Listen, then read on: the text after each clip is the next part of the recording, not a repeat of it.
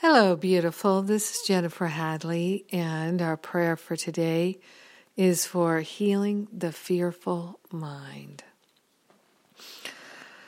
We take that beautiful breath of love and gratitude, place our hand on our heart, and partner up with the higher Holy Spirit self to remember and recognize our true nature is perfect love, and we're grateful and thankful to open ourselves to the love that's healing us right now. We're grateful and thankful to open ourselves to divine love intelligence healing us right now. We are grateful and thankful to give all the healing to the Holy Spirit. We're giving the heavy lifting away and we're allowing ourselves to have a healing in our heart, in our mind, in our true nature. Yes.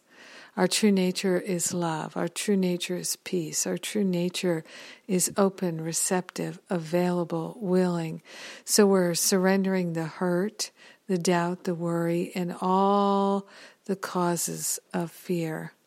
All sense of lack and limitation. We're surrendering it right now.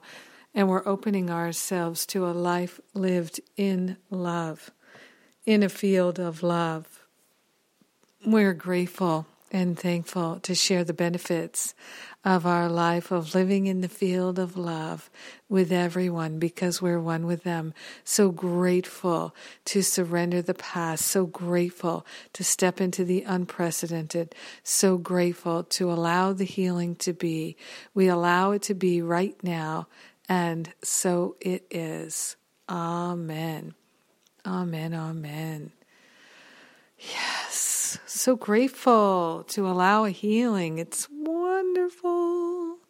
Yes, and speaking of wonderful, today is my seven simple steps to interrupt the patterns of fear. Free class. Now that's wonderful.